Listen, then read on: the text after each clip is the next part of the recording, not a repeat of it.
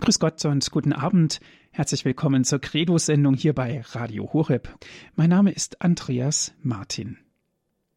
In der heutigen Sendung sprechen wir über die Gleichnisse Jesu. Wir stellen uns die Frage, wie hat eigentlich Jesus Christus den Glauben an das Reich Gottes verkündet?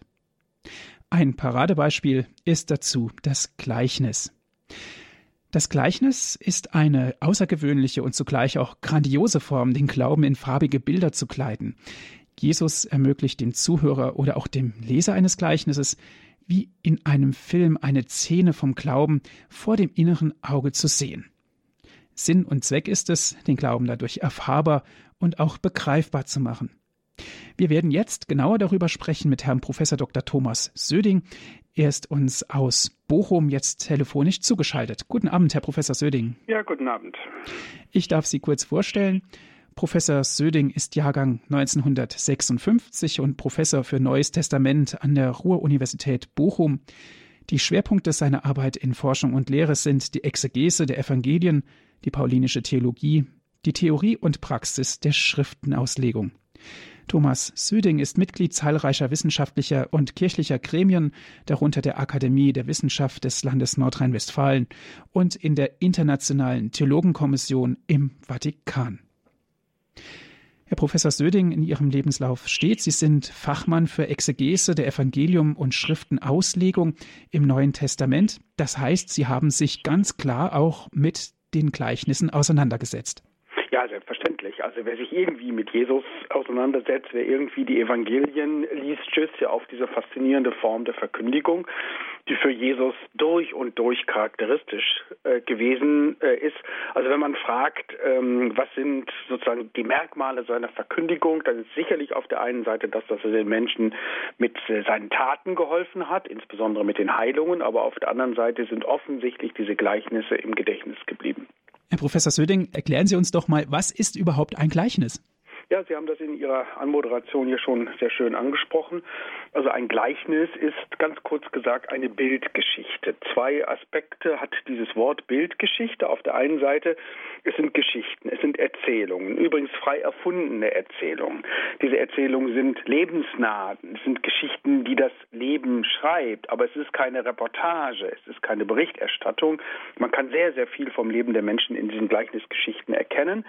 Äh, aber äh, sie sind eben von Jesus sozusagen so erfunden, so geprägt worden. Und auf der anderen Seite sind es Bildgeschichten. Es sind Bilder, die die Augen öffnen sollen. Es sind Bilder, die etwas darstellen sollen, was man sonst nicht sieht. Und das, was sie darstellen sollen, das ist das eigentlich Aufregende, nämlich das ist die Gottesherrschaft, die nicht einfach nur oben im Himmel ist, sondern die den Menschen auf der Erde ganz, ganz nahe kommt. Und wie nah die Gottesherrschaft den Menschen kommt, das machen gerade diese Gleichnisgeschichten deutlich. Mhm. Herr Professor, Sie haben gesagt, das sind erfundene Geschichten. Hat Jesus die Geschichten erfunden? Soweit wir das wissen, ja. Also Jesus steht selber in einer gewissen Tradition. Alle diejenigen, die Lehrerinnen oder Lehrer sind, wissen ja, dass ähm, zu einer guten Didaktik immer auch gehört, dass man eine Geschichte äh, erzählen kann. Denn Geschichten haben ganz bestimmte Möglichkeiten, äh, Emotionen zu berühren, die Hörer in die Geschichten hinein zu verwickeln, sodass sich ihre Positionen auch ändern können. Und deswegen ist Jesus nicht der Erste in der Weltgeschichte, der jetzt auf die Idee gekommen ist, ähm, Gleichnisse zu erzählen. Insbesondere kennt man das auch aus der jüdischen Tradition, zu der Jesus ja auch dazu, äh, dazu gehört. Aber jeder vergleichende Blick auf ähm, solche Gleichnisgeschichten zeigt doch, bei Jesus sind diese Gleichnisse ganz charakteristisch ausgeprägt. Es sind sozusagen seine Originale. Also er hat das wirklich gekonnt und das können Sie übrigens auch heute kontrollieren, wenn man also in irgendeinem Handbuch der Literaturwissenschaft nachliest, den Artikel Gleichnisse, das wichtigste Kapitel am Anfang ist immer Jesus gewidmet. Das heißt, Jesus ist aber nicht der Erfinder der Gleichnisse, sondern er hat sie nur so ausgebaut, dass er seinen Glauben uns damit erfahrbar und begreifbar gemacht hat. Es gibt ein berühmtes Beispiel aus dem Alten Testament, wo der Prophet Nathan zur Zeit Davids eine Geschichte äh, erzählt, eine Gleichnisgeschichte erzählt. Die hat zu tun mit diesem fürchterlichen Ehebruch des äh, Davids mit der Bathseba. Und nun muss der Prophet den König zur Erkenntnis seiner eigenen Untaten, seiner eigenen Schuld führen. Das kann er ihnen nicht direkt machen, dann würde er den, den König möglicherweise einfach nur zu einer ähm, Aggression gegen den Propheten führen. Und deswegen erzählt er ein Gleichnis, das Gleichnis von einem äh, armen Menschen, der ein einziges Schäfchen hat und einem reichen Menschen, der eine riesige Herde hat und aus purem Geiz, als der Reiche einen Gast äh, bekommt, denkt er, dass er kein, kein äh, Lamm aus seiner eigenen Herde schlachtet, sondern sich ausgerechnet bei diesem Armen äh, bedient. Und der König, der ist ja in der antiken Gesellschaft auch gleichzeitig Richter, der König David, sagt dann, dieser Mann ist des Todes.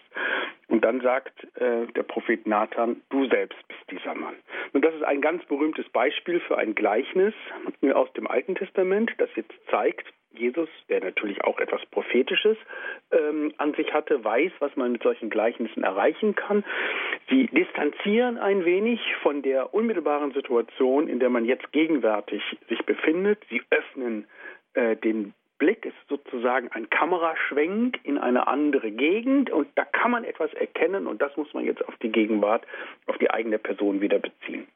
Herr Professor Söding, nochmal zurück zu der Frage, was ist ein Gleichnis? Sie haben gesagt, Jesus erfindet Geschichten, aber so weit dürften wir eigentlich ja nicht gehen und sagen, Jesus hat auch den Glauben erfunden, oder? Jesus hat den Glauben gefunden, würde ich sagen, oder hat den Glauben dargestellt. Ähm, ja, äh, Jesus hatte ja eine Inspiration, eine Intention, wenn man das mal äh, sozusagen profan ausdrücken will, nämlich die, dass äh, Gott und Gott und seine Herrschaft den Menschen nahe kommen. Ähm, die Gottesherrschaft ist nahegekommen. Das ist nach dem Markus-Evangelium und nach anderen Evangelien die Grundbotschaft Jesu überhaupt. Das ist eine Wirklichkeit, eine spirituelle, eine religiöse, aber auch eine moralische Wirklichkeit, von der Jesus zutiefst überzeugt ist. Die hat er aber jetzt nicht durch Naturbeobachtung oder durch historische Forschungen äh, angestellt, sondern die hat er dadurch gewonnen, dass er eben halt als Prophet, um es ähm, irdisch sozusagen auszudrücken, als Sohn Gottes, um es theologisch äh, auszudrücken, etwas wusste, was man nur mit diesen Augen des Glaubens äh, zu erkennen vermag. Und jetzt war seine entscheidende Aufgabe, den Menschen in Israel, an die er sich zunächst äh, gesandt wusste, auch diese Augen äh, zu öffnen. Und das macht er in einem ganzen breiten Spektrum von Möglichkeiten. Die Bergpredigt gehört dazu, die Seligpreisungen äh, gehören dazu, auch seine Taten gehören dazu. Und da sind die Gleichnisse eben halt ganz besonders wichtig, weil sie die Augen öffnen für eine Gegenwart Gottes, für eine Nähe Gottes an Orten, an denen man das ähm, nicht vermutet äh, hätte, weil man die, ähm, diese Situation äh, nicht sozusagen genau genug äh, betrachtet. Das war die eigentliche Intention Jesu. Gleich in der Sendung Credo hier bei Radio Hureb. Wie hat Jesus die Gleichnisse erzählt? Wir sind verbunden mit Herrn Professor Dr. Thomas Söding von der Ruhr-Universität Bochum. Er ist Mitglied der Internationalen Theologenkommission im Vatikan.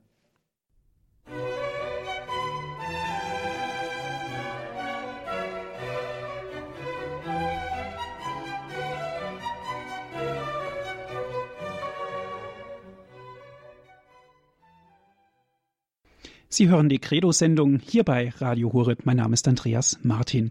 Heute geht es um das Thema die Gleichnisse Jesu. Wir sind verbunden mit Professor Dr. Thomas Söding von der Ruhr-Universität Bochum seine Schwerpunkte in der Forschung und Lehre sind die Exegese der Evangelien, die paulinische Theologie und die Theorie und Praxis der Schriftenauslegung. Und dabei sind wir jetzt schon mittendrin. Herr Professor Söding, vor der Musikpause haben Sie uns erklärt, genau was ein Gleichnis ist, dass das eigentlich eine erfundene Geschichte ist, um irgendwas zu bewirken. Jesus hat viele Gleichnisse erzählt. Warum hat er das gemacht ja, er wollte die Menschen halt erreichen, er wollte den Menschen nah sein und deswegen erzählte er ihnen Geschichten, die aus ihrem eigenen Leben äh, stammen. Nicht? Also ob eine Frau jetzt Brot backt mit, mit äh, Sauerteig oder ob ein Hirt sich um seine Schafe äh, kümmert. Die Geschichten, die Jesus äh, erzählt, sind nahe bei den Menschen, äh, denen er diese Geschichten äh, erzählt. Äh, und er erzählt diese Geschichten, wenn wir zunächst mal uns an den Evangelien äh, orientieren, in ganz unterschiedlichen Situationen. Manchmal wird er eben halt hart kritisiert äh, und argumentiert jetzt nicht einfach dagegen, sondern erzählt eine Geschichte. Ähm, manchmal verstehen seine Zuhörer etwas nicht, dann versucht er mit Hilfe einer Gleichnisgeschichte es zu erläutern. Manchmal hat er aber auch möglicherweise zu viel Zustimmung, zu viel Enthusiasmus und erzählt er ein Gleichnis und bringt ähm, seine Anhänger auf den Boden der Tatsachen äh, zurück. Das ist also ein ganz, ganz breites Spektrum und die Pointe aller dieser Gleichnisgeschichten ist, dass die Verbindung zwischen der Herrschaft Gottes, von der die meisten meinten, sie ist ja weit weg im Himmel und im eigenen Leben, dass diese Verbindung hergestellt wird. Wie muss man sich das vorstellen? Ja, Jesus muss man sich ja in seinem gesamten Leben so vorstellen, dass er ähm, nicht gerade äh, öffentlichkeitsscheu gewesen ist, sondern äh, dass er an allen möglichen Orten versucht hat, mit den Menschen ins Gespräch zu kommen. Das konnten jetzt gottesdienstliche Orte sein, zum Beispiel bei, einer, ähm, bei einem Synagogengottesdienst. Ähm, das konnten Gespräche sein, die er gesucht hat. Gar nicht so selten ist er auch von seinen Gegnern, zum Beispiel von den Pharisäern, zum Essen eingeladen worden. Und dann haben, sich bei diesen Mahlzeiten verschiedene Möglichkeiten ergeben, über das ins Gespräch zu kommen, was Jesus wirklich wichtig gewesen äh, ist. Und das ist eben halt die Liebe zu Gott in ihrer Verbindung äh, zur äh, Nächstenliebe oder anders formuliert, diese Nähe Gottes, die alles umkrempelt, äh, alles in die Krise führt und alles äh, zum Guten führt. Und in dem Zusammenhang finden dann auch Gleichnisse ihren Platz. Das ist jetzt äh, als solches nicht völlig ungewöhnlich, ähm, weil man natürlich auch gerade im Orient ähm, durchaus eher geschichtenfreudig gewesen ist. Ungewöhnlich ist vielleicht eher, ähm, wie ernst diese Geschichten gewesen sind, wie nachdenklich diese Gleichnisse äh, machen. Und diese Nachdenklichkeit liegt nicht daran, dass die Geschichten jetzt besonders kompliziert gewesen sind. Im Gegenteil, sie sind relativ einfach, sondern die Nachdenklichkeit besteht darin, dass man diese kleinen Geschichten mit dem großen Gott in Verbindung bringen soll. Jeder kennt auch das Prinzip der stillen Post. Einer erzählt was und dann wird es weiter erzählt und am Ende kommt wirklich eine Sinnverdrehung heraus. Musste man nicht damit rechnen, war das keine Gefahr? Ja, das ist natürlich immer auch eine Gefahr gewesen, ähm, aber gerade diese Gleichnisgeschichten äh, sind, diese Gleichnisse sind vielleicht am wenigsten dieser Gefahr ausgesetzt. Also, Sie sprechen ja das Thema der Überlieferung der Gleichnisse an. Und es ist klar, äh, dass wir jetzt nicht einfach ein Tonbandprotokoll von Jesus ähm, haben können, sondern dass das, was wir im Neuen Testament lesen, durch viele Hände gegangen sind, von Mund zu Mund gegangen ist und dabei auch dann ähm, bestimmte Veränderungen erfahren hat. Das ist einfach äh, so. In den Evangelien äh, hört man den Jesus so, wie sich seine Jünger an ihn erinnert haben. Und zwar nicht in der ersten Generation, sondern äh, in der zweiten und möglicherweise auch in der, in der dritten Generation. Das ist jetzt aber gerade bei den Gleichnissen äh, überhaupt gar kein Problem, ähm, weil nämlich zu diesen Gleichnissen, das zeigt die Literaturwissenschaft, das heißt die Volkskunde, äh, immer die Strukturen des Gleichnisses viel wichtiger sind als die einzelnen Ausprägungen. Die Gleichnisse sind immer relativ kurz, die kann man auch schnell, relativ schnell auswendig lernen, aber es macht überhaupt nichts, auch heute nicht, wenn man ein Gleichnis Jesu, sagen wir mal, frei nacherzählt. Ähm, diejenigen, ähm, die ganz genau die Evangelien miteinander vergleichen, können ja auch erkennen, dass die Versionen derselben Gleichnisse in verschiedenen Evangelien nicht unbedingt ganz wortwörtlich identisch zu sein brauchen. Und das erklärt sich eben halt zu einem guten Teil aus dieser freien mündlichen Tradition. Da aber die Gleichnisse jetzt nicht kompliziert sind, äh, kann man eigentlich mit großer Sicherheit äh, sagen, also das Thema, die Personen, Konstellationen, die Story, wenn man so will, die Pointe, das ist genau das, was jetzt, wenn auch in literarischer Gestaltung von auf Jesus selber zurückgeht. Also es gibt keinen einzigen, äh, auch noch so kritischen Forscher, der jetzt bezweifeln würde, dass Jesus Gleichnisse erzählt hat, und zwar im Wesentlichen die Gleichnisse, die wir auch im Neuen Testament finden können. Vielleicht hat er noch viel mehr Gleichnisse erzählt, das wissen wir einfach nicht, aber wir sind froh über die Gleichnisse, die im Neuen Testament stehen. Das Neue Testament wurde durch die Evangelisten geschrieben, Matthäus, Markus, Johannes und Lukas. Gibt es denn da Parallelitäten? Es gibt es sehr oft. Also das Johannesevangelium müssen wir gesondert äh, betrachten. Wenn wir darauf ganz kurz äh, schauen, nehmen Sie ein Beispiel. Jesus erzählt nach den Evangelien Markus, Matthäus und Lukas das Gleichnis von dem einen Hirten, der sich auf die Suche macht nach dem einen Schaf und seine 99 äh, zurücklässt, was er auch durchaus machen kann, ähm, und dann sich äh, über die Maßen freut, wenn er dieses eine verlorene Schaf findet. Im Johannesevangelium finden Sie diese Geschichte nicht, aber Sie finden das Bild von Jesus als dem guten Hirten. Da ist im Grunde das, was in den anderen Evangelien eine Geschichte gewesen ist, die Jesus erzählt, zu einem Bild geworden, das Jesus kennzeichnet. Das ist für das Johannesevangelium wichtig. Auch das Johannesevangelium hat eine bildreiche Sprache. Ich bin der Weg, ähm, ich bin der Weinstock, äh, ich bin das Brot und so weiter aber es ist nicht sozusagen diese Farbenpracht der Gleichnisse in den anderen Evangelien. Die Evangelien nach Matthäus, Markus und Lukas sind sehr eng miteinander verbunden. Sie haben auch eine literarische Geschichte zusammen und von daher erklärt sich aus dieser gemeinsamen Tradition, dass es da sehr, sehr viele Gemeinsamkeiten gibt, dass viele Evangelien äh, drei, äh, viele Gleichnisse, Entschuldigung, viele Gleichnisse dreimal oder zweimal äh, erzählt sind in den Evangelien und das ist natürlich ein Festschmaus für die Bibelwissenschaftler, weil sie dann mit der Lupe die Gemeinsamkeiten, die Unterschiede herausarbeiten äh, können und damit dann die Charakteristika der jeweiligen Traditionen erkennen können. In der Breite sind die, Evangel sind die Gleichnisse aufgestellt und deswegen ist das ganz klar, dass sie ein Echo der Verkündigung Jesus selbst sind. Also das Ergebnis ist immer klar, nur die Form, wie es erzählt wird, kann unterschiedlich sein. Ja, und das hängt eben damit auch zusammen, äh, dass ja die Gleichnisse jetzt nicht einfach nur Archive Jesu sind, sondern sie wollen ja immer auch die Aktualität, die unmittelbare Bedeutung Jesu ähm, entdecken äh, lassen. Und deswegen gibt es eben halt in diesem lebendigen Traditionsprozess, in dem die Evangelien entstanden sind, auch äh, Veränderungen und Varianten. Das ist aber gerade bei den Gleichnissen mit der Form, mit der Gattung der Gleichnisse selbst gegeben, weil die eben halt gar nicht dazu gedacht sind, sozusagen in Stein gemeißelt zu sein. Herr Professor Söding, Gleichnisse wurden von Jesus erzählt vor zweieinhalbtausend Jahren. Heute ist es natürlich so, dass sich die Gesellschaft geändert hat. Welche Bedeutung haben denn Gleichnisse in der heutigen Zeit?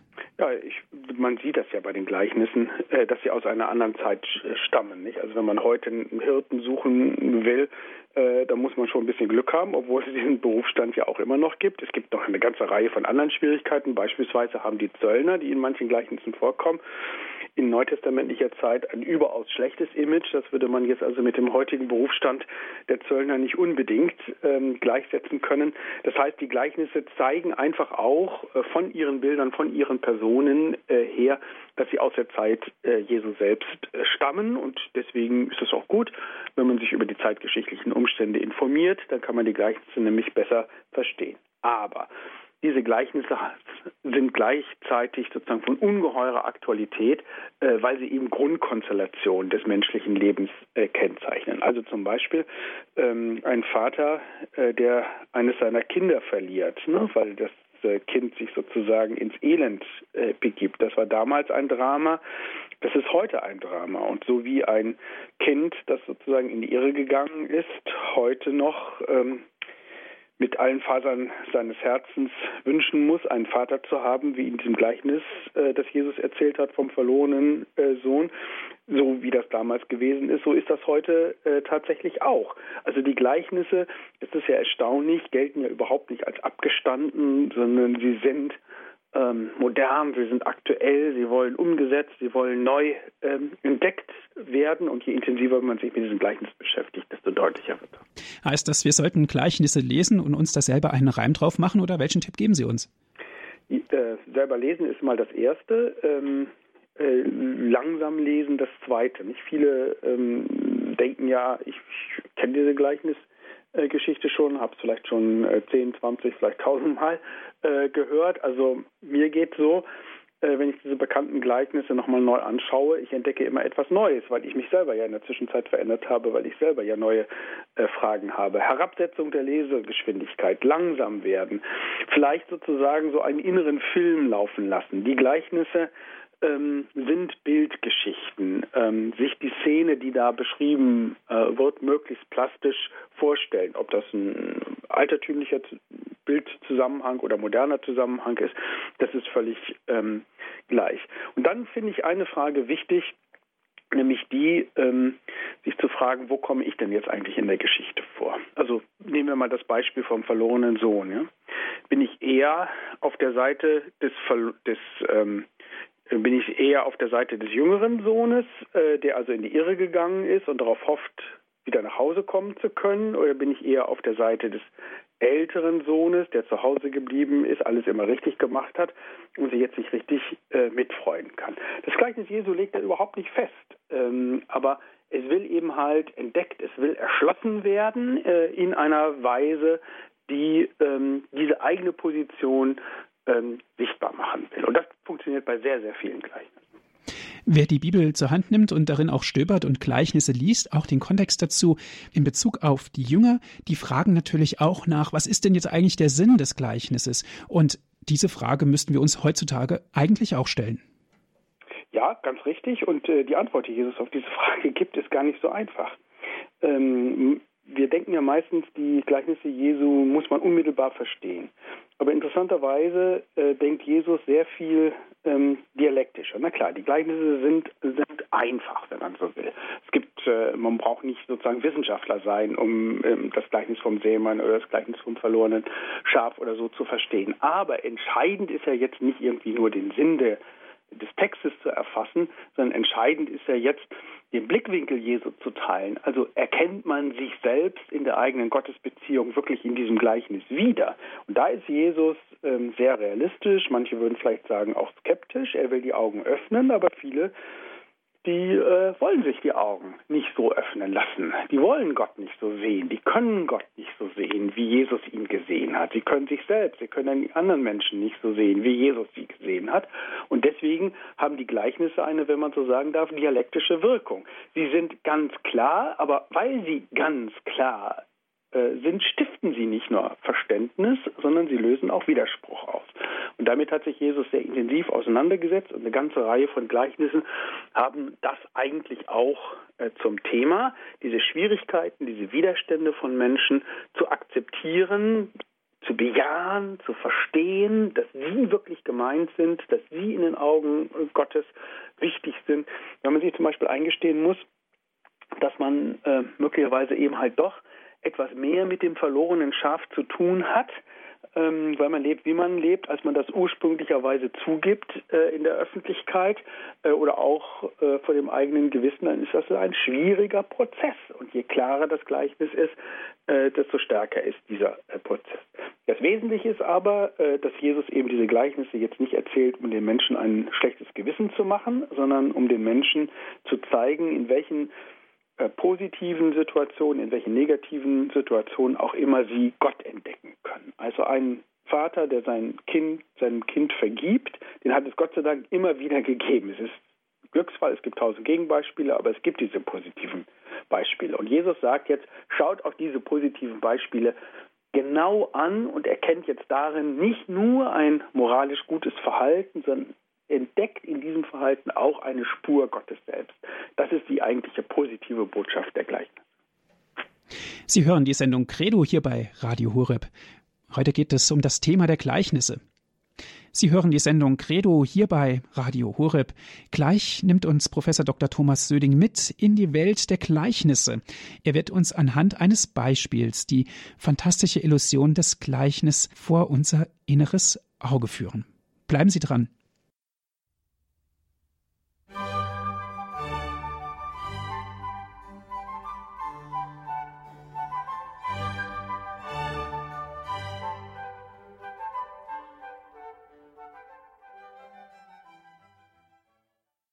Sie hören die Sendung Credo hier bei Radio Hureb. Die Gleichnisse Jesu, das ist heute unser Thema.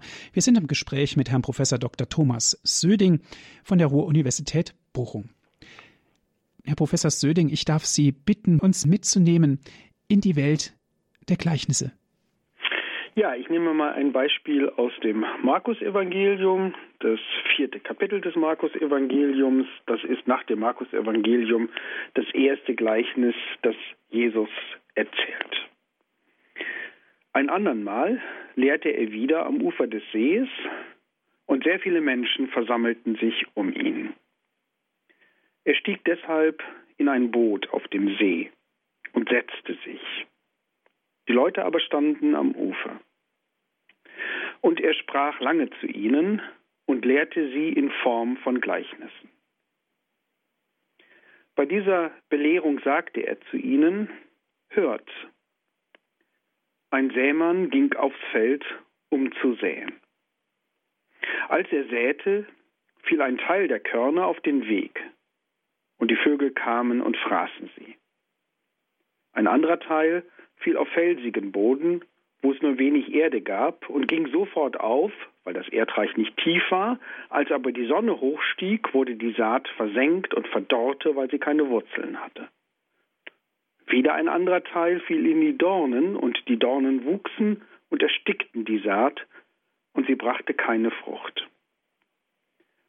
Ein anderer Teil schließlich fiel auf guten Boden und brachte Frucht. Die Saat ging auf und wuchs empor und trug dreißigfach, ja sechzigfach und hundertfach. Und Jesus sprach, wer Ohren hat zum Hören, der höre. Soweit dieses Gleichnis. Wer Ohren hat zu hören, der höre. Das heißt, Jesus sagt nicht nur einfach passt auf, äh, sondern ihr müsst eure Ohren äh, öffnen. Und viele seiner Hörer werden möglicherweise etwas verdutzt gewesen sein, denn diesen ganz alltäglichen äh, Vorgang von Saat und Ernte, den haben sie so vorher noch nie dargestellt gewesen. Jeder heutige Bauer ähm, wird ja wahrscheinlich ähm, seine äh, Stirn in Falten legen, wenn er also einen solchen Berufskollegen in Palästina hört. Aber äh, das, was Jesus da beschreibt, äh, mit dem vielen Korn, das verloren geht, das zeigt eben einfach, dass die Effektivität der Agrarwirtschaft in der Antike lange nicht so hoch gewesen ist wie heute. Die Geschichte ist dem Leben abgelesen und die Geschichte ist jetzt in der Tat aus meiner Sicht am besten so, zu lesen wie ein Film. In einem Film sieht man auch nicht sofort alles, sondern in einem Film bildet die Kamera einen bestimmten Ausschnitt. Sie konzentriert unser Interesse auf ganz bestimmte Details. Und das macht äh, Jesus auch in diesem Gleichnis. Letztendlich nimmt er uns an die Hand und geht mit uns durch den äh, Jahreskreis vom Sehen bis zur Ernte. Und am Anfang fokussiert er unsere Aufmerksamkeit immer auf das, was nicht gelingt. Gleichzeitig ist natürlich der, ist die Saat, die dann später Frucht bringt, auch immer schon gewachsen. Äh, aber das ist, steht jetzt nicht im Ausschnitt dieses Bildes. Dreimal wird aus verschiedenen Gründen, und zwar immer sozusagen später im Jahr, beobachtet, was alles nicht gelingt. Und dann zum Schluss kommt natürlich, aller guten Dinge sind drei und dann noch einer obendrauf. Dann kommt diese positive äh, Wendung. Der Teil der Saat, der auf guten Boden äh, fällt, der bringt Frucht und zwar irre Mengen, 30-fach und 60-fach und, äh, und 100-fach. Das ist ähm, in bestimmter Fokussierung, in bestimmter Stilisierung eine Alltagsgeschichte, die durch den Bezug auf das Reich Gottes durch den Bezug auf Jesus, der diese Gleichnisse, dieses Gleichnis erzählt hat, eine enorme religiöse Bedeutung ähm, gewinnt. Die Menschen werden sozusagen an den Grenzen, an die Grenzen ihrer alltäglichen Erfahrung geführt und genau da können sie etwas von Gott entdecken. Das heißt, dieser Schritt, den Jesus gebraucht hat, um das Gleichnis uns klar zu machen, ist eigentlich ein ganz einfacher Schritt. Am Ende die Verstärkung, Sie haben es genannt, die reiche Frucht, das heißt im, im, übertragenen Sinne Erfolg im Leben, Glück, Glaube, Hoffnung, Liebe, Werke der Nächstenliebe und so weiter. Genau, das kann man und jetzt beginnt im Grunde der Prozess des, des, des Verstehens. Ja, was hat das mit mir zu tun? Was hat das mit Gott zu tun? Und da kommt es natürlich ganz drauf an, äh, welche Position man äh, hat, auch von der heraus man dieses Gleichnis hört. Stellen wir uns mal vor, ähm, einer, äh, der Jesus beobachtet hat äh, und sehr, sehr skeptisch ist, ob seine Verkündigung ähm, wohl wahr sein äh, kann, äh, der hört dieses Gleichnis. Und der denkt natürlich, naja, dieser Jesus, was hat er schon zu bieten? Und die paar Leute, äh, die er äh, gefunden hat und äh, ganz viele an, haben an ihm überhaupt gar kein Interesse und was hat sich denn wirklich schon groß geändert durch die Verkündigung Jesu. Die werden jetzt von Jesus sozusagen eingefangen, man kann vielleicht im positiven Sinne des Wortes auch sagen eingewickelt, ja, Misserfolg, Misserfolg, Misserfolg, aber sei dir nicht zu sicher. Am Ende kommt die Ernte und dann wird der Ernteertrag alle Verluste unendlich weit äh, überwiegen. Und warum? Weil der Same ausgesät äh, wird. Und warum ist der Same am Ende fruchtbar? Weil er ein Bild für Gott selbst ist. Umgekehrt, wenn jetzt jemand sozusagen einfach Feuer und Flamme äh, ist und jetzt äh, gar nicht genug erwarten kann, wann denn nun ein, endlich das Reich Gottes in Vollendung kommt, der wird von Jesus an die Hand genommen und gesagt, Vorsicht, schau doch an, was nach dem äh, Vorgang des Aussehens auch zunächst zu beobachten äh, sein wird. Die Form von Ergebnislosigkeit, die Form von Fruchtlosigkeit, die Form von äh, Vergeblichkeit, das musst du, das müsst ihr einkalkulieren. Also es ist sehr viel sozusagen drumherum, es ist sehr viel es ist ein sehr, sehr vielschichtiges und vielseitiges Gleichnis, das man von verschiedenen Seiten äh, lesen und verstehen kann und soll.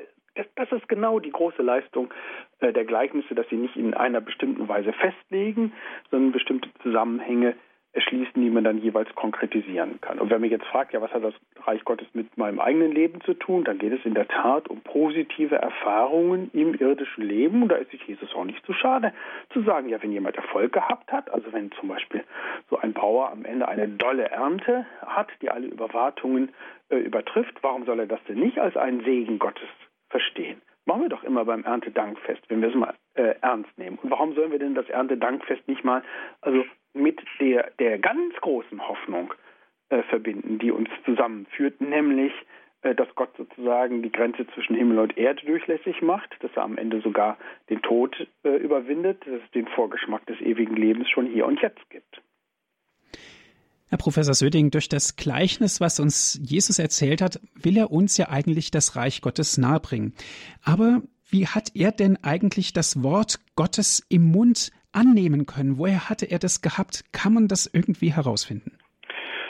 Naja, also die Evangelien sagen halt, ähm, dass er einen ganz besonderen Draht äh, zu Gott, dem Vater, gehabt ähm, auch die Evangelien suchen ja nach Typen, nach Begriffen, nach Modellen äh, und dann sagen sie, ähm, Jesus war ein Prophet.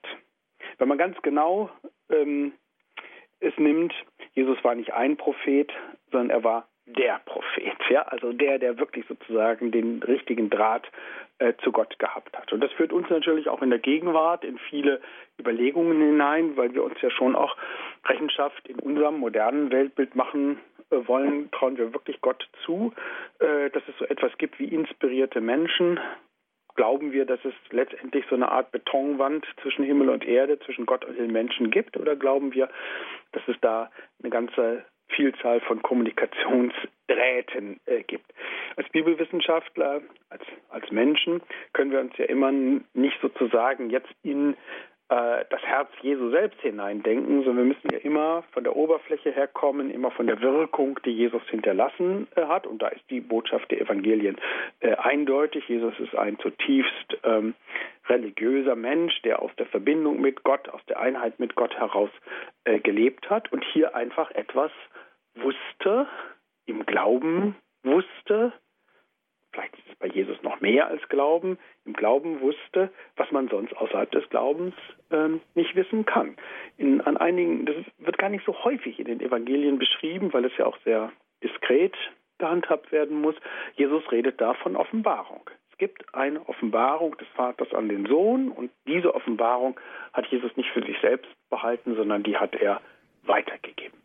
Heißt das denn auch, dass das Gleichnis im Grunde genommen von Jesus gar nicht zu trennen ist, weil er ja von sich selber, das heißt auch vom Reich Gottes erzählt und das zum Ausdruck bringen möchte? Das ist gerade eine der Ergebnisse der auch der modernen Gleichnisforschung, dass man Texte nicht nur als Texte, Bilder nicht nur als Bilder äh, sieht, sondern dass man die Texte und die Bilder immer in ihren Kontext hineinstellt. Und Kontext heißt ja in erster Linie, kein Gleichnis kann ich ohne ihren Erzähler äh, verstehen, ohne seinen Erzähler verstehen, das heißt ohne Jesus. In unserem äh, Fall, ähm, also sich vorzustellen, dass der Sämann nicht irgendwas mit Jesus zu tun hätte, ist ein bisschen verkrampft. Ja? Positiv äh, formuliert, ich sage jetzt nicht einfach, der Sämann ist Jesus, dafür ist das jetzt auch wieder. Das wäre, dann hätte Jesus kein Gleichnis zu erzählen brauchen, aber das, was Jesus tut, das, was Jesus erlebt, so wie Jesus wirkt, das lässt sich in der Form einer solchen Beispielgeschichte sehr genau und sehr präzise darstellen, und zwar genauer und präziser, als wenn Jesus nur einfach eine Analyse seiner bisherigen Verkündigung ähm, vorgelegt hätte. Also da bin ich ähm, ganz entschieden der Meinung, die Gleichnisse sind, wenn man so will, ein Stück Christologie, aber nicht Christologie in der Form von Titeln oder von Formeln, sondern Christologie in der Weise von Geschichten und von Erzählungen, die von ihrem Erzähler her entschlüsselt werden sollen. Die andere Seite ist natürlich auch, dass diese Gleichnisse nicht in den luftleeren Raum hineingesprochen worden sind, sondern Adressaten haben. Jesus wirkt in Israel, gibt den Kommunikationszusammenhang des Reiches Gottes, aber Jesus redet nicht einfach sozusagen alle Menschen undifferenziert an, sondern er hat eine gewisse Vielfalt von äh, Einstellungen auf Seiten seiner Hörerschaft vor Augen und die können alle aus der Gleichnisgeschichte ihre ganz eigene Lehre ziehen. Herr Professor Söding, können wir es so weit gehen und irgendwann mal sagen, wenn wir über das Neue Testament sprechen, wir sprechen nicht über das Neue Testament, sondern vom Gleichnis Jesu? Äh, manche sagen, ähm, soll man nicht formulieren, Jesus selbst ist das große Gleichnis Gottes. Jesus hat Gleichnisse erzählt, aber ähm, man kann das sich mal überlegen, ob nicht Jesus selbst das Gleichnis Gottes ist. Also ähm, Jesus ist, so heißt es bei den Paulusbriefen, das Bild Gottes. Jesus ist der Mensch nach dem Bilde Gottes, das große Ebenbild Gottes. Also wenn man an einem Menschen erkennen kann, wer Gott ist und was Gott ist, dann ist das dieser Jesus. Oder nochmal anders formuliert, das wäre im Johannesevangelium ähm, gedacht, man sieht sozusagen Jesus, man sieht das Antlitz Jesu und durch das Antlitz Jesu hindurch, wie ein Fenster, sieht man Gott selbst und gleichzeitig ist das Antlitz Jesu auch wie ein Spiegel. Ich erkenne mich selbst, aber so, wie Gott selbst mich äh, anschaut. Das ist ein sozusagen ganz tiefer äh, Gedanke, ähm, der meines Erachtens genau diesen Ansatz der Gleichnisverkündigung äh, Jesu weiterführt und jetzt sagt, naja, also Jesus hat Bilder vom Reich Gottes gemalt, in denen ich Gott erkennen kann, in denen ich mich selbst im Zusammenhang Gottes erkennen kann. Das kann ja dann von dem Gleichnismaler Jesus nicht abstrahieren, sondern das muss ja auch für Jesus selbst gelten. Man muss nur immer wissen, wenn man jetzt hier vom Bild Gottes und so weiter spricht, dass es da jetzt nicht um eine billige Kopie geht oder äh, nicht nur um eine Art Foto Gottes oder irgendwas in der Art, sondern dass es um die Realität Gottes selbst geht, die sich aber genau gerade in diesen äh, Bildern und in den Prozessen des Glaubens, die sie auslösen, zeigt. Die Gleichnisse Jesu, darum geht es heute in unserer Credo-Sendung hier bei Radio Horeb. Wir sprechen mit Herrn Professor Dr. Thomas Söding von der Ruhr-Universität in Bochum.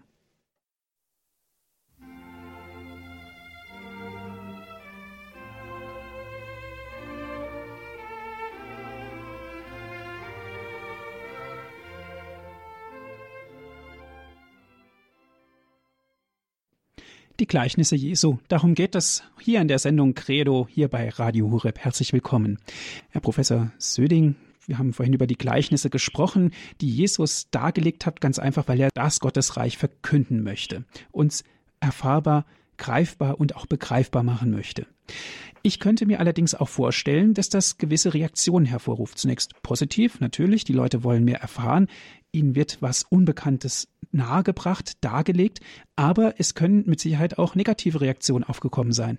Ja, ganz genau so ist es. Äh, und ich finde es ja zunächst mal bemerkenswert, dass das Neue Testament nicht so tut, äh, als habe es diese Skepsis gegenüber Jesus, diese Fragen, diese Kritik an Jesus nicht gegeben. Es gehört doch zur Ehrlichkeit dazu. Man könnte sich doch auch vorstellen, dass Jesus der große äh, Heros der Kommunikation gewesen wäre, der den Mund aufmacht und dann wagt keiner mehr zu widersprechen. So ist es aber nicht. Jesus provoziert, er löst Widerspruch aus und er äh, setzt sich auch mit diesem äh, Widerspruch konstruktiv äh, auseinander. Ich würde grundsätzlich sagen, wo es Fragen an Jesus äh, gibt, wo es Kritik an Jesus gibt, die im Neuen Testament überliefert wird, lohnt es sich doppelt genau hinzuschauen. Denn wenn diese Kritik und diese Fragen nicht wichtig wären, dann würden sie gar nicht im Neuen Testament aufgenommen werden. Also nehmen wir mal ein Beispiel. Äh, Im 15. Kapitel des Lukas-Evangeliums wird erzählt, dass äh, Jesus ähm, mit Zöllnern und Sündern zusammensitzt und von Pharisäern und Schriftgelehrten deswegen kritisiert wird. Wenn man mich jetzt mal fragt, warum kritisieren die Jesus eigentlich? äh, dann kommt man auf Antworten, die haben jetzt nichts mit moralischem Hochmut zu tun, sondern die haben etwas mit einem bestimmten Verständnis des alttestamentlichen Gesetzes äh, zu tun, das von Jesus sehr, sehr ernst genommen wird und das sagt, ähm, man muss auf Sünder zum, man muss auf Abstand zu Sündern äh, gehen, weil man sich sonst an der Sünde ansteckt. Wie bei einer Krankheit, in einer ansteckenden Krankheit. Da gibt es bei uns heute manchmal noch, dass man äh, Quarantäne verhängt, also sozusagen eine Art Kontaktsperre. Und unter den damaligen Bedingungen war das natürlich noch sehr viel ähm, häufiger äh, notwendig. Die, äh, die Kritik an Jesus lautet, wenn du ein wirklicher Heiliger bist, dann musst du wissen, äh, mit welchem Gesindel du dich da einlässt. Und wenn du dich mit denen einlässt, äh, dann äh, erwächst du den Eindruck, du kannst nicht zwischen Gut und Böse äh, unterscheiden. Du verharmlost die Sünde. Ja? Das ist doch wirklich ein ernstzunehmender Einwand gegen Jesus, der deswegen auch relativ häufig im Neuen Testament wiedergegeben wird. Aber jetzt geht natürlich da nicht in die Knie, äh, sondern jetzt bleiben wir im 15. Kapitel des Lukasevangeliums. Es erzählt er gleich drei Gleichnisse vom Verlorenen, das Gleichnis vom verlorenen Schaf, das Gleichnis von der verlorenen Drachme, das war damals eben halt ein eine Münze, Gleichnis vom verlorenen Groschen oder wie man das ähm, dann aktualisierend übersetzen will. Und dann kommt zum Schluss das Gleichnis vom verlorenen Sohn. Das sind drei Gleichnisse, die machen einen bestimmten Weg auch durch, den man genau beschreiben äh, kann. Und die zeigen den Kritikern Jesu, warum Jesus so ist, wie er ist.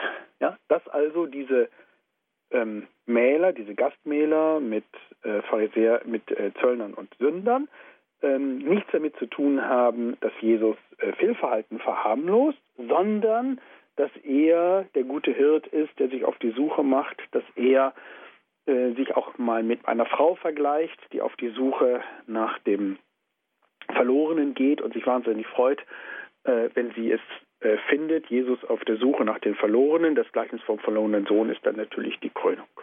Inwieweit ist es denn wichtig, sich mit den Gleichnissen auch kritisch auseinanderzusetzen und vielleicht auch mal den ein oder anderen Haken daran zu setzen? Ja, das ist immer richtig, äh, weil eine intelligente Kritik äh, den Glauben nie zerstört, sondern äh, ihn voranbringt. Ne? Muss allerdings eine intelligente Kritik sein, also jetzt nicht einfach sozusagen antikirchliche oder antichristliche Vorurteile kolportieren. Ähm, viele stört ja an den Gleichnissen, dass Jesus auch unmoralische Helden äh, kennt. Also zum Beispiel äh, derjenige, der da in der, in der Gefahr steht, seinen Job zu verlieren, jetzt erstmal schnell auf Kosten seines Herrn all dessen Schuldnern die äh, Schulden erlässt, damit er später bei denen anklopfen kann, dass die ihm helfen werden. Das ist natürlich ein Betrüger. Ja. Äh, und jetzt finden viele ähm, es fürchterlich, dass Jesus äh, solche Betrugsgeschichten erzählt und jetzt nicht einfach äh, in der Geschichte diesen Betrüger dem Richter übergibt, sondern sagt, nehmt euch den doch mal zum Vorbild. Ja, also die Kinder dieser Welt sind manchmal klüger als äh, als ihr. Unmoralische Geschichten. Äh, da darf man aber jetzt nicht Igitt sagen, sondern muss man fragen, ja, warum macht denn, warum erzählt denn Jesus solche unmoralischen Geschichten? Und die Antwort würde äh, lauten, weil es diese unmoralischen doch in dieser Welt gibt. Und weil die, das Wirtschaftssystem seine eigene Logik hat. Wenn ich da nur sozusagen die Augen davor verschließe, wenn ich äh, immer nur sage, das ist ja ganz, ganz, ganz fürchterlich, ja, dann tappe ich möglicherweise einfach in die Falle der moralischen äh, Überheblichkeit. Es gibt eine bestimmte Logik der, der Wirtschaft, so würde man das vielleicht heute äh, formulieren. Ähm, und wer dieser Logik der Wirtschaft äh, folgt, der ist deswegen nicht dumm oder gleich unmoralisch, sondern der ist eben halt äh, jemand, der einfach sein Geschäft versteht. Und wenn ihr jetzt sozusagen ein anderes Geschäft betreibt, wenn es euch jetzt nicht äh, um den irdischen, sondern um den himmlischen äh, Lohn äh, geht, wenn ihr wisst, dass die einzige Münze, die im Leben zählt, Gottes und Nächstenliebe äh, ist, ja, dann schaut euch doch einfach mal die Energie und die Leidenschaft und die Entschlusskraft und so weiter an. Und das wäre sozusagen die Zumutung, die von diesem unmoralischen Gleichnis ausgeht. Und umgekehrt ist es aber auch so, dass diese wunderbaren Gleichnisse in Lukas 15, gegen die ja kaum jemand was hat, also der Hirt, der nach dem Schaf sucht, ne, der der Vater, der nach seinem Sohn äh, Ausschau halt, hält und ihn umarmt und ihm ein großes Fest aus, ähm, auch diese Gleichnisse nicht so äh, harmlos, weil eben halt dieser Widerspruch äh, im Raum steht. Ist das nicht im Grunde doch am Ende so äh, auf Kosten der Unterscheidung von Gut und Böse? Und genau deswegen endet dieses Gleichnis vom verlorenen Sohn ja mit sozusagen einer Nachgeschichte, in der der ältere Sohn, der nicht mit dabei gewesen ist, der draußen vor der Türe steht, ähm, ins Bild gesetzt wird äh, und jetzt sagt, was passiert da eigentlich? Ähm, wer ist das da eigentlich?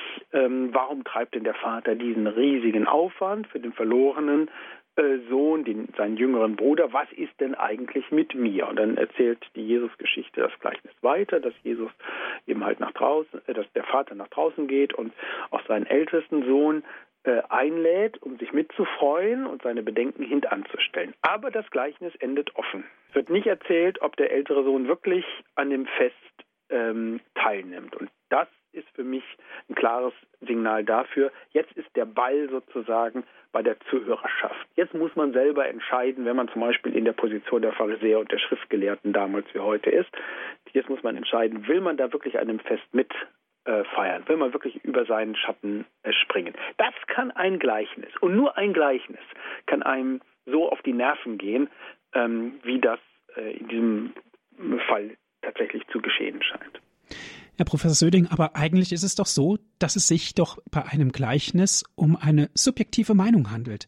Was macht denn das Gleichnis glaubwürdig? Ja, äh, glaubwürdig macht das Gleichnis die Person Jesu.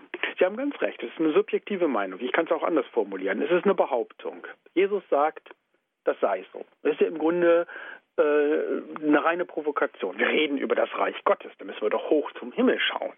Ja, dann müssen wir anbetend in die Knie fallen. Und das gibt es ja auch genügend Hinweise Jesu darauf, dass das ihm wichtig ist. Äh, denken Sie an das Vaterunser, der Name Gottes soll ähm, geheiligt werden. Aber die Gleichnisse sagen, wenn wir vom Reich Gottes schauen, äh, reden wollen, dann dürfen wir nicht nur hoch in den Himmel äh, schauen, sondern wir müssen auch auf unsere Erde äh, schauen, wir müssen in unsere Geschichten hineinschauen, wir müssen in unsere Kultur hineinschauen, wir müssen auch in unser eigenes Herz hineinschauen, weil wir nämlich da auch Gott tatsächlich finden können. Das ist die These Jesu, das ist die Behauptung Jesu, das ist seine Botschaft. Ne? Und deswegen haben viele gefragt, was nimmst du da heraus? Soll ich wirklich glauben, dass Gott so ist? Bist du nicht sozusagen am Ende ein Schwätzer, ein, eine Art theologischer Hochstapler? Das ist die, der Kern der Kritik äh, seiner Gegner. Jetzt muss man äh, fragen, ja, und wie soll dann Jesus von seiner po Position überzeugen? Und da gibt es eigentlich nur von den Gleichnissen her geurteilt zwei Anhaltspunkte. Der eine Anhaltspunkt ist einfach, dass die Gleichnisse so toll sind, so gut sind, so schön erzählt sind. Ja, sie Sie machen etwas deutlich und sie zeigen eine Welt, zu der man eigentlich dazugehören will. Oder anders formuliert, die Gleichnisse sind eine Einladung. Beispiel äh, Gottes und Nächstenliebe, der ähm, Schriftgelehrte fragt, und wer ist mein Nächster? Und Jesus erzählt das Gleichnis vom barmherzigen Samariter. Ja, dann kann der Schriftgelehrte nicht umhin zu sagen, ausgerechnet der Samariter, ausgerechnet der Erbfeind, das ist derjenige, der das Richtige getan hat. Und dann hat ihn Jesus schon genau in diese Weite der Antwort auf die Frage, wer ist mein Nächster, hineingeführt, die seiner Verkündigung der Gottesherrschaft entspricht. Und das andere Glaubwürdigkeitskriterium ist Jesus selbst. Also lebt er das, was er sagt? Tritt er für seine Überzeugung ein? Und wenn man diese Frage beantworten will, kann man natürlich jetzt nicht mehr nur auf die Gleichnisse schauen, sondern muss man das ganze Leben Jesu betrachten. Und da wird uns in den Evangelien erzählt, ja, genau, dafür tritt Jesus ein, das ist sein Leben, das kann man seinem, seinem Leben ablesen, seinen Taten ablesen, seinen anderen Worten ablesen, das kann man am Ende auch seinem Leiden ablesen. Da passt sozusagen alles zusammen. Die Gleichnisse werden nicht dementiert durch andere Überlieferungen Jesu, sondern sie werden verifiziert. Herzlichen Dank, Herr Professor Söding. Die Sendezeit neigt sich nun dem Ende zu. Dankeschön für die vielen Informationen, die Sie uns gegeben haben über das Thema Gleichnisse von Jesus Christus. Ja, ich bedanke mich für die Gelegenheit, über diese faszinierenden Bildgeschichten des Glaubens zu sprechen. Danke auch an Sie, liebe Hörerinnen und Hörer. Wenn Sie vielleicht das ein oder andere nochmal nachlesen möchten, das Wissen vielleicht vertiefen möchten, Professor Dr. Thomas Söding hat dazu ein Buch im Jahr 2012 herausgegeben, wo viele Themen behandelt worden sind, die wir hier in dieser Credo-Sendung besprochen haben. Das Buch heißt Die Verkündigung Jesu, Ereignis und Erinnerung. Es ist im Herder Verlag erschienen. Alle Informationen erhalten Sie bei unserem Hörerservice und im Infofeld zur Sendung auf www.hore.org. Die Telefonnummer von unserem Hörerservice lautet 08323 9675 110. Dort sind alle Informationen zu dem Buch hinterlegt. Die Sendung wie immer zum Herunterladen auf den Computer www.hore.org ist unsere Internetadresse. Nutzen Sie unser Download- und Podcast-Angebot. Natürlich können Sie sich auch gerne eine CD bestellen. Rufen Sie an unseren CD-Dienst unter 08323 9675120. Noch einmal die Telefonnummer von unserem CD-Dienst, das ist 08323 9675120. Wenn Sie von außerhalb Deutschlands anrufen, bitte vorab 0049 8323 9675 120. Ich darf mich für heute von Ihnen verabschieden, wünsche alles Gute und Gottes reichen Segen. Auf Wiederhören sagt Ihnen Ihr Andreas Martin.